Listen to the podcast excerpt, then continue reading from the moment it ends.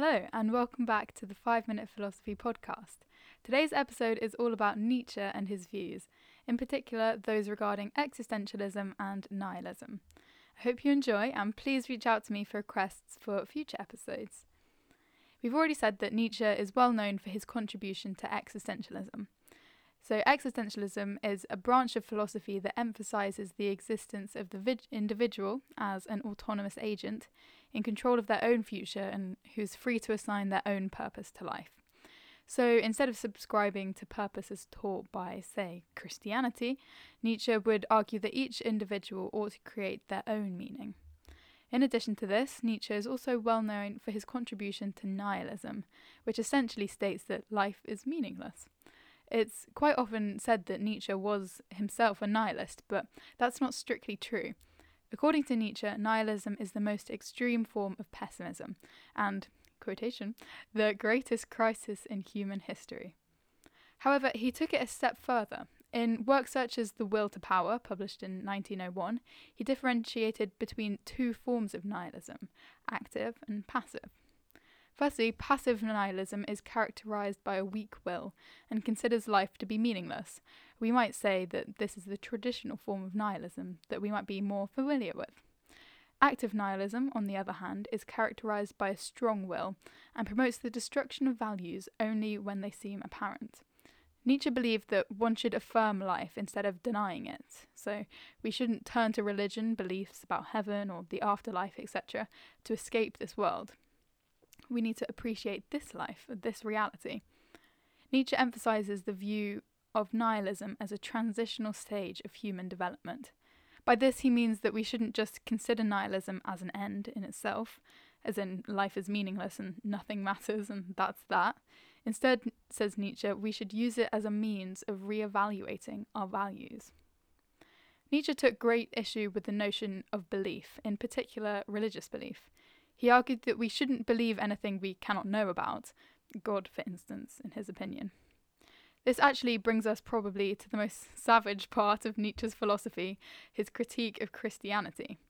To Nietzsche, Christianity is just an excuse to gain power, and its values only weaken people by detaching and distracting them from re- reality. In addition to this, Christianity supposedly forces us to deny our true desires, envy, for instance. In fact, Nietzsche argued that we should embrace envy as an accurate guide to self improvement, meaning essentially that it shows us what our true desires are, which can point us introspectively to where we feel we are lacking.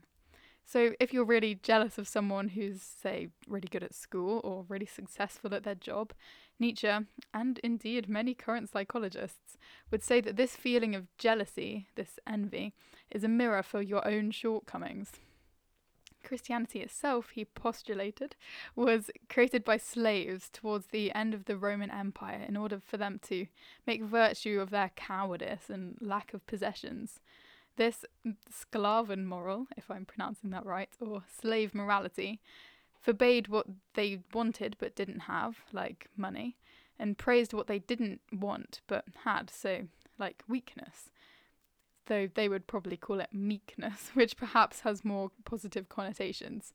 Nietzsche famously said, quotation, there have been two great narcotics in human civilization Christianity and alcohol. by this, he basically means that both numb your pain by detaching you from reality and sap you of the will to change your life for the better. Essentially, they're distractions. Finally, let's take a look at one of Nietzsche's most infamous assertions God is dead. Now, he doesn't mean this in the way that a human would die, as in exist and then cease to exist. Instead, Nietzsche is referring to the westernization of religion, and particularly the impact of the Enlightenment on religion. The full quotation is as follows God is dead, God remains dead, and we have killed him. How should we comfort ourselves, the murderers of all murderers? End quotation. and in God's place, we are left with nihilism. Ideally, says Nietzsche, culture would replace scripture, culture being art, literature, etc. But the problem for Nietzsche was that the era in which he was living, the culture was so poor and bland. He stated that universities were, hmm, quotation, killing humanities. for example. So, God is dead does not necessarily refer directly to God as such, but instead the loss of importance of religion as a whole in our culture. That's it for now, but make sure to look out for new episodes every Sunday. Next week's episode is going to be on utilitarianism. Fun. So I'll see you then. Bye.